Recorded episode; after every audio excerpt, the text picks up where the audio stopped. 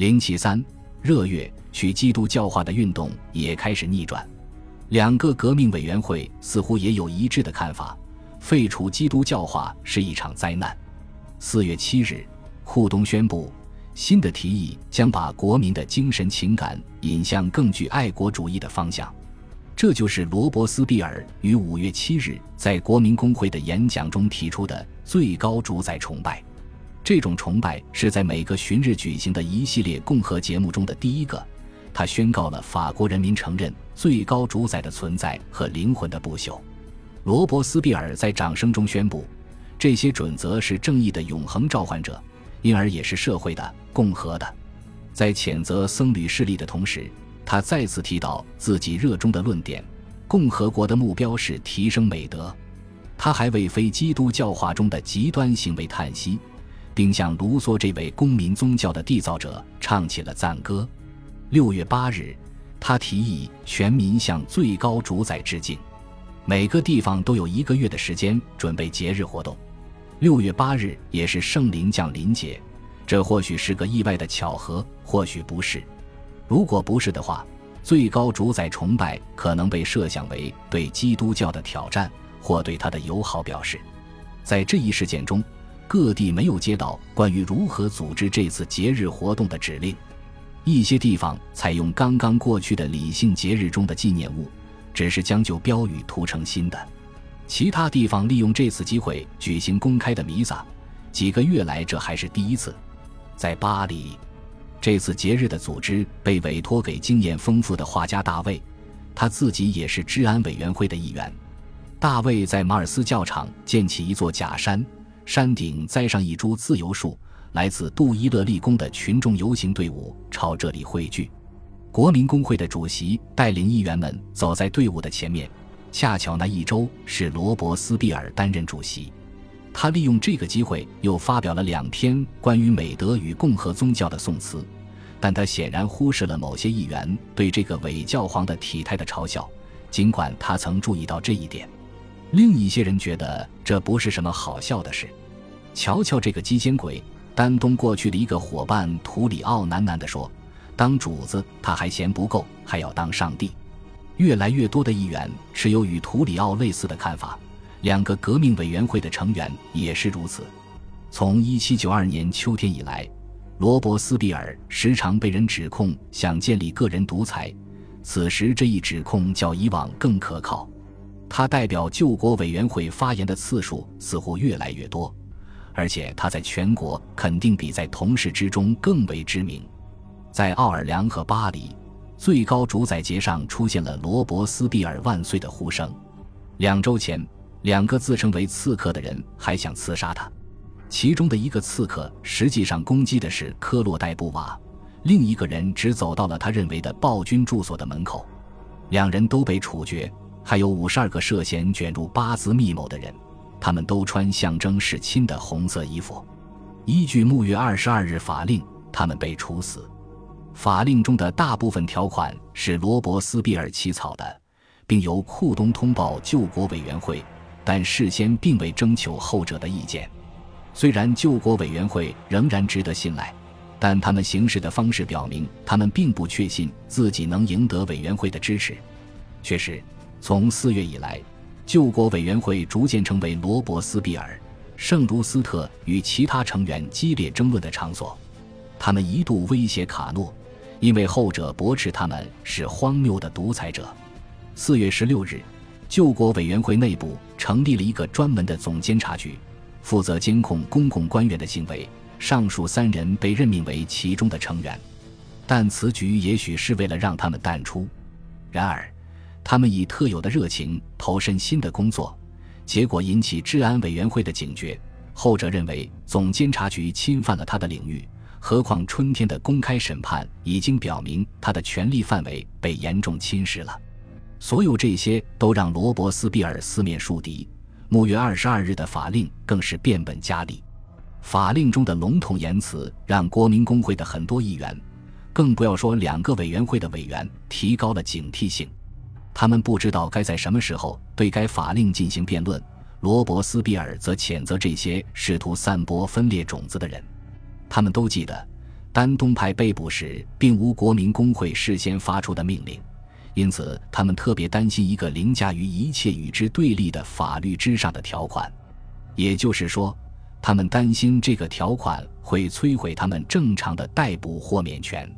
于是，在暮月二十三日，一些嘲弄罗伯斯庇尔在最高主宰节上的显赫地位的人提出了一个动议，要求新法令特别保护议员的豁免权。从动议通过的那一刻起，反罗伯斯庇尔的力量走向联合。罗伯斯庇尔清楚地意识到事态的发展，虽然他对此缺乏正确的认识。为什么给我？他对这些天来一直守候在他门口的一个请愿者说：“为什么不交给委员会？每个人都交给我，好像我有无限权力似的。”作为卢梭忠实的学生。他坚信自己纯洁而正直的意图正在被不爱国的阴谋家们蓄意诽谤和阻挠。这些阴谋家当中有一些因行为过激而被从外省召回的议员，如富歇·和塔里安；也有图里奥这样的丹东分子，还有从前的屠夫莱让德尔。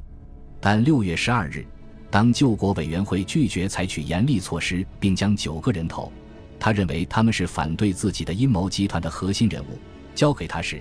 他便不再参加委员会的会议，而是日益频繁地在一个他知道能够获得支持的讲坛上公开露面。该讲坛就是雅各宾俱乐部。然而，俱乐部的成员已不再有往日的权威了。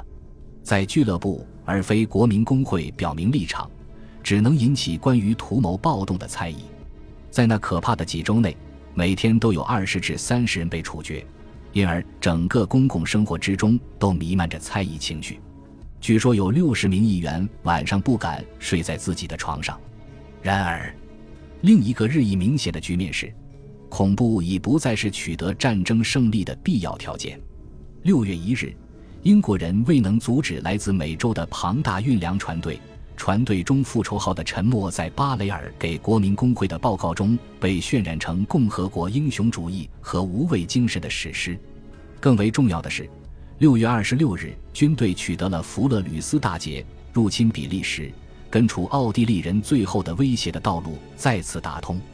此后，人人都盼望能松一口气。然而，两个委员会被各种猜忌撕扯着，各方都在含沙射影的威胁对手。没有人知道如何终结屠杀，除非在自己毁灭前消灭对方。七月中旬，出现了最后一次恢复统一。如果不是严格意义上的团结的话的努力，作为自始至终的协调者，巴雷尔在二十二日举行了一次两个委员会的联席会议，会上同意加快实施风月法令。此后，国民工会和雅各宾俱乐部都相信，虽然此前有过一些分裂的迹象，但法国仍然有个统一的政府。但在第二天的联席会议上，罗伯斯庇尔在近一个月之后首次露面。并对比约科洛、阿马尔和瓦迪尔做了一番充满敌意的人身攻击。他本人赞同新的联合政策，但由于他过早的发起攻击，任何停战都难以维系长久了。另外，两个委员会之外的议员担心最近鼓吹的团结成为现实，使得罗伯斯庇尔能够清洗那些他试图驱逐的议员。于是，富歇和塔里安开始在两个委员会之外的议员中进行狂热的游说活动，通报最新得知的消息。为了区别于山岳派，这些议员被称为平原派。不过，随着恐怖措施再度被强化，平原派的消极态度给他们招来了一个不太动听的称号——沼泽派。罗伯斯庇尔认为自己能够把握国民工会的大方向。七月二十六日。他再次在那里发表了一篇冗长凌乱的演讲，演讲中提到的人名不多，但通篇的威胁言辞似乎针对每一个人。他以当时风靡一时的方式称颂自己的廉洁和对美德的热爱，然后宣布社会上存在一个危害公共自由的阴谋，卷入阴谋的有议员和治安委员会的成员，甚至有救国委员会的委员，但他并未具体指明。这些叛徒必须被惩罚。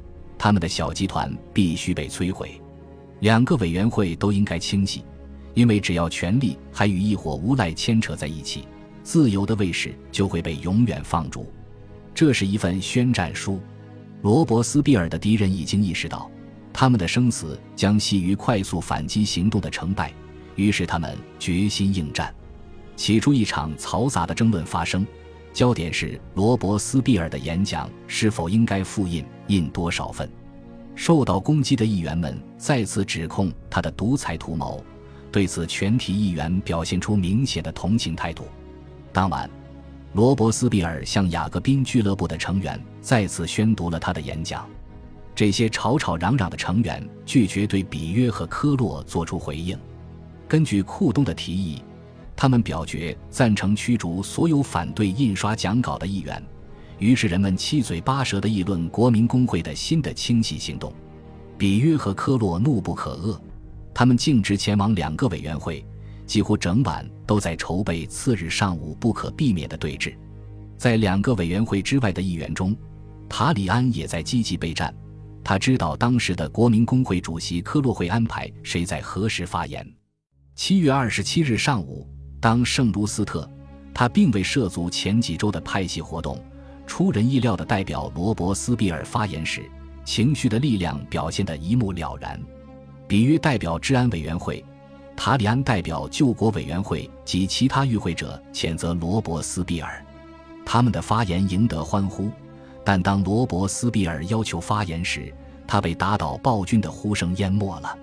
科洛一直拒绝他发言，而轮番的攻击让议员们陷入狂热。最后有人提议逮捕罗伯斯比尔，国民工会接受了这一提议。还有人提议逮捕圣卢斯特和同样支持罗伯斯比尔的库东。相关的指令随即发出，巴黎国民卫队司令昂里奥同样被下令逮捕。恭喜你又听完三集，欢迎点赞、留言、关注主播，主页有更多精彩内容。